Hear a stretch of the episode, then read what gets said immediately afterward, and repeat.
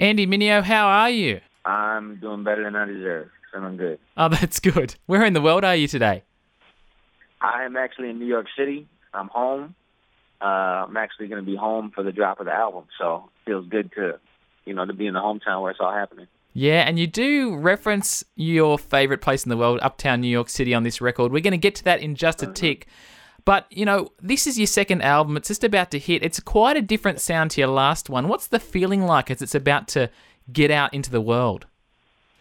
Yeah, man, it's pretty nerve wracking. It's pretty anxious. Uh, I'm pretty anxious because, you know, um, I've seen what's really worked, you know, for, for people uh, in the past. And so there was a temptation on this album to really just kind of create the same records that I've done in the past that have worked. Um, but, you know, uh, I really just wanted to be free to create whatever I felt like at the moment because I feel like that's the, the reason why people enjoy my music anyway because I'm not trying to follow any formulas. I'm just trying to create honest music, you know? Mm. And uh, so it, it's it's a little nerve wracking because it's different, and I, and I don't know if the fan base is prepared for it. You know, people listeners are going to be ready for it, or if they're going to say, you know, we want the old Andy. But you know, I, I had to be honest to myself as an artist and, and create as I felt led and what I felt inspired by at the time. It's it's definitely a different record, and you're definitely pushing yourself, your comfort zone, so to speak, uh, both musically and thematically. Can you take us into the world of this album and, and what the concept of uncomfortable is all about? Absolutely. So uncomfortable. There's a couple of reasons why I named the album that. Uh, one is just that kind of feels like a word that sums up where I am in my life. Um, you know, as far as uh, you know, and in so many ways, in so many ways, it feels like where I am in my life. Uh, between um, uncomfortable with the state of music and wanting something more and wanting to push boundaries, uncomfortable with my own comfort, uh, uncomfortable with the new changes happening in my life, like getting married and um, you know, traveling a lot and creating music and the pressures of uh, carrying a banner, you know, because Mm. uh, I'm not just carrying the weight of my, my, my own reputation, but the weight of something much bigger than, than me. Uh, so that and and this this phrase came to mind as I as I uh, was working on my album. Um, it says, uh, "Good art should comfort the disturbed and disturb the comfortable." and that's just something that I was really aiming for uh, on this project is to to comfort those uh, that are disturbed and to disturb those who are comfortable, in order to let my music be a conversation starter for meaningful for meaningful conversations um, and and meaningful things. I feel like we live in such a, a trivial world with such fast paced world with you know Mm. tweets and and tweets and and you know Instagram posts, and those are great things, but they're very trivial compared to the deeper, deeper, more meaningful things in life. And I just want my music to be a segue into meaningful conversations for people. So that's a little bit of uncomfortable. Yeah, and in many ways, it seems like you know you're living the dream. You're a, you're a rapper in New York City, your favorite place on earth. People may think that you're living uh, a pretty comfortable life, but how do you live uncomfortable day to day? Yeah, um, I think that uh, un- like uncomfort or discomfort is something that all of us uh, experience. But I think what happens is oftentimes when we're trying to, um, we're often after our own comfort as our first, the first thing that we're looking for, right? So uh, in that, I think we we we don't embrace discomfort, for and and, and by not embracing discomfort, we don't find out what that could pr- produce in us. Mm. That makes sense? Mm. Um, so every day, you know, I'm dying to myself to live a life that uh, I, I'm trying to live a life that I believe that God desires me to live, and oftentimes it's uncomfortable, you know. Um, but instead of running from that discomfort and, and chasing my own pleasures selfishly, uh, you know, I'm trying to embrace the discomfort and say that this is going to make me into something better. And I think, um, you know, there's, there's lots of different ways that that happens, but that's that's the main idea. This album's expected to do quite well uh, across, you know, not just in the Christian sphere, but the mainstream as well. What are some of the what are some of the positive and negative things about being a Christian in the spotlight? Yeah, I think um, positives are uh, being a Christian in, in mainstream or just in, in the spotlight is that you know you bring hope to other people who feel like they don't have a voice. You Yeah. know, in the, in the Christian in the Christian world, you know, we, we're very um, underrepresented in mainstream, and Mm. then when we are represented, we're usually very poorly represented. Um, you know, so we got like televangelists or miracle rag sellers. You know, I mean that's that's most people's perception of Christians in, in mainstream culture.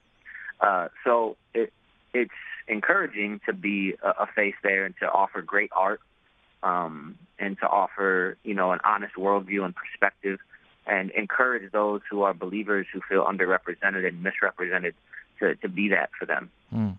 Um, that's a good part. The bad part is, uh, you know, the scrutiny, I guess, that comes along with it, and the, um, yeah, the placing the placing on a pedestal. You know, oftentimes the, the people who are most harshly criticized are the ones who have strong stances on things, um, because you know, and I don't and I don't necessarily blame people for that, but it's hard because you receive a lot of criticism and uh, you get a lot of people trying to uh, prod at you or poke holes in uh, in you uh, because they don't want to see that kind of perspective, I think, or worldview in, in the mainstream culture. Mm. So, yeah, I think those are a few pros and cons. The uh, the single that you've uh, most recently released, "Hear My Heart," it's a beautiful song written to your deaf sister uh, Cra- uh, Grace, and you're quite Yep. apologetic on this track about not learning sign language. Can you tell us what this song's all about? Yeah, uh, I mean, you summed it up pretty well. I grew up uh, with my sister Grace. She um, she was born deaf, and she was uh, quite a few years older than me because there was a, a gap um, in in you know in uh, when my mom had me and, and her and some of the other kids, and um, you know, so me and her never really got to connect very much. And one of the reasons for that was there was a barrier uh, because of language. You know, she she uh, she um, couldn't understand what I was saying, but we would often have to. Um, re- she'd often have to read my lips, or if, in order for me to get in touch with her, I'd have to, you know, stomp on the floor or or run around to get her attention. Uh, so communication's always been strained in that way, but she she does very well at reading lips, and and the communication that we were able to have was because of her tremendous skill in that. Um, but you know, our, our relationship has never been super tight because our communication has always been uh, limited. So, you know, a few years later, um, you know, I'm about 25 years old and I'm uh, I'm hanging out with her, and she introduces me to a community of her friends. And when she did, they all began to speak sign language. Mm. Um, and I noticed at that time, and then I explained this in the song, is like, wow, for the first time, I feel like the outsider, the person who doesn't understand what everyone else is saying. And uh, I got a little glimpse into her life and the way that she lives her life, uh, and how lonely that must feel to not be able to hear what everyone else is saying. And uh, that's when I kind of grew this compassion for, oh my gosh, I can't believe I've never taken the time to learn uh, ASL to be able to speak with my sister. I just kind of brushed it off. And, um, you know, it, it left quite an impression on me, uh, so much so that I wanted to make a song about it and apologize to her for that. Wonderful. Now, there's a there's a much more mature sound on this record, and you've said in uh, in your show Saturday Morning Cartoons that you've lost your sense of youthful idealism. Do you feel as though you've grown a lot in the last two years since Heroes for Sale came out? Absolutely, without question, both personally and artistically, and Yeah.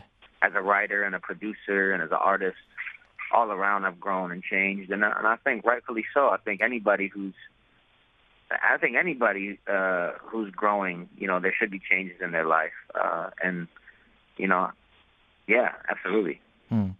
Uh, what influenced the the varied sounds on here? Because I was surprised. I listened. There's there's not the kind of party anthems we've heard off. Uh, you know, like Neverland and and the previous record. Uh, yeah. What what influenced this new sound?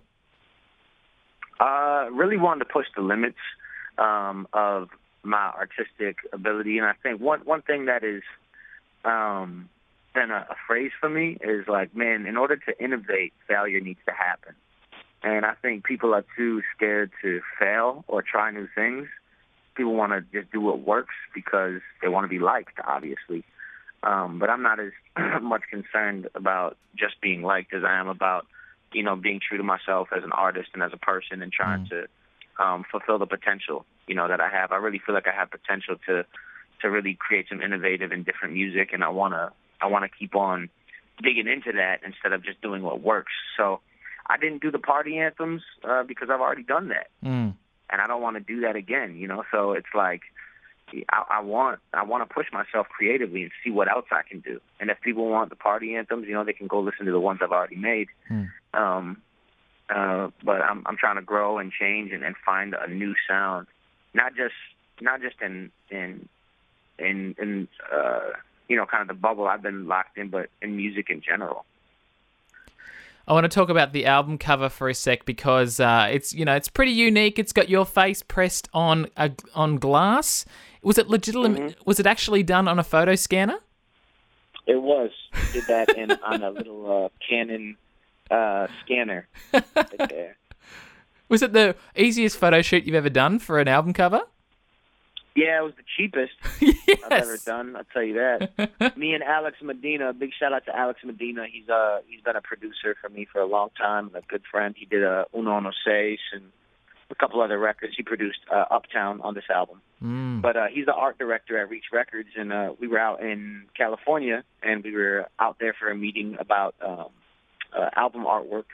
And so he brought this little scanner and this little idea he had about, you know, pressing my face up against the glass. And so right there in the hotel room, on the little hotel room bed, I, I set up the computer and the laptop, and we took some pictures like that. And, uh, you know, out of about a 100 pictures, that was the one we chose.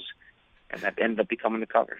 I love that you know all around the world there's all these rock stars trashing hotel rooms. What are you doing? You're taking photos of your face, Yeah, scanning. Oh, it's great. exactly. Now, there's a lot of love on this album for New York City. I, I I've never been to New York City, but I was just gonna. I wondered if if I was to come over on a flight today and we were to hang out Yeah. for the night, where would you take me, Andy? Uh, I'd take you a couple spots, man. I'd take you out to go get some dinner first. I would probably go to La Marina. Mm. Um, uh, La Marina is a uh, it's right next to the water on the on the Hudson, so you Mhm. can see the George Washington Bridge, the, the bridge that connects Manhattan to New Jersey. You can see the water, you can see the lights, incredible food, uh, and that's right down the street from my my spot. And then I'd take you uh, probably to Provis, which is a cool, um, uh, a really cool boutique shop that sells all kind of clothes and stuff like that, sneakers.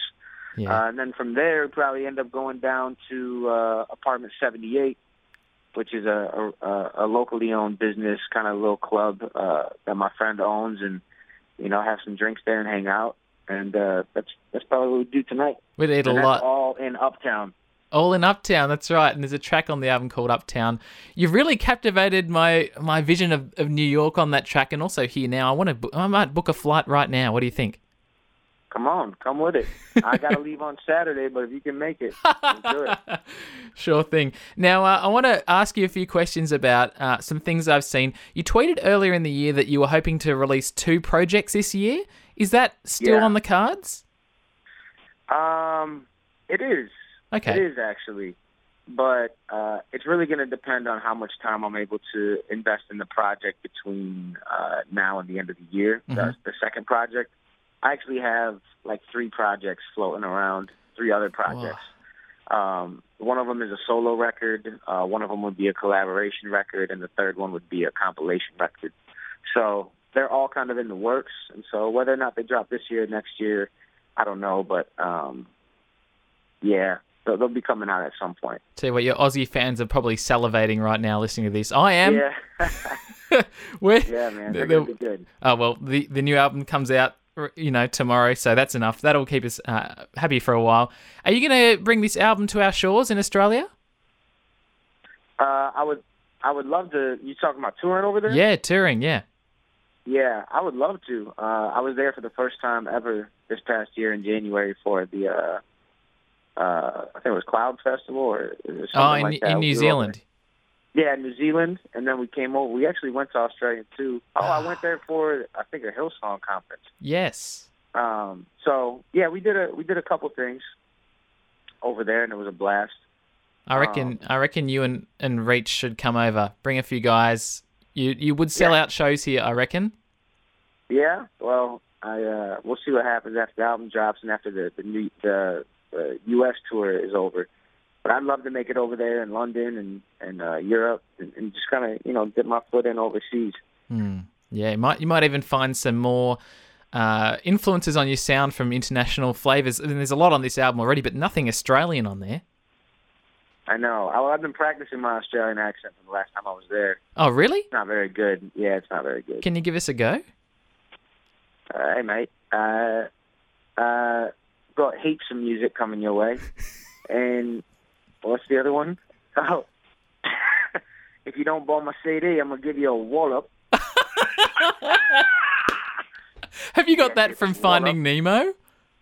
No, I, uh, me and my buddy were over there, Solomon from uh, Family Force Five. You know, that was just a phrase he kept throwing around. We just cracking up. I don't know anyone who says wallop. Yeah, it just sounds like it just sounds like an Australian Okay. word. So I just was. I give you a bit of wallop. Now, before you go, I'm about to play the song uh, "Love." It's a beautiful song. Really got got so much soul to it. What's the story behind this track? Yeah, actually, funny story about this record. Um, uh, the the beat was originally produced by Illmind. Uh, he's the executive producer of the project. Uh, big shout out to him. He's produced for everybody: Drake, J. Cole, and Kanye, all those guys. But he, he's a monster. He executive produced this project. So he made the, the the beat, and we loved it. We made the song, and at the last minute, before the album was due, the album is due on Monday. Uh, this is Friday. We find out that the sample that they used, that we thought we had cleared, could Mm. not be cleared. So we had to either scrap the entire song or completely remake the song. Gosh. So I jumped in a in a bus and went uh, down to Philadelphia here in, in uh, Pennsylvania to get in the studio with my buddy Wit and uh, 42 North, and we created the entire song over from scratch with live instruments. Um, and we had to do it literally over the course of a day. Wow. You know, do the whole thing over in order to submit it. So what you're hearing is a last minute remake of the record in order for it to, to make the album. but you still wanted and, it on uh, there. That's because I wanted it on there because I loved the what I was talking about so much. I really felt like the album needed it. Hmm. So, you know, there's lots of stories actually behind this album, how it all came together. But um, you know, that was one of the more pressing ones.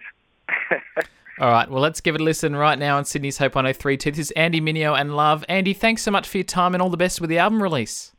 yeah, man, appreciate it. Thank you guys for having me.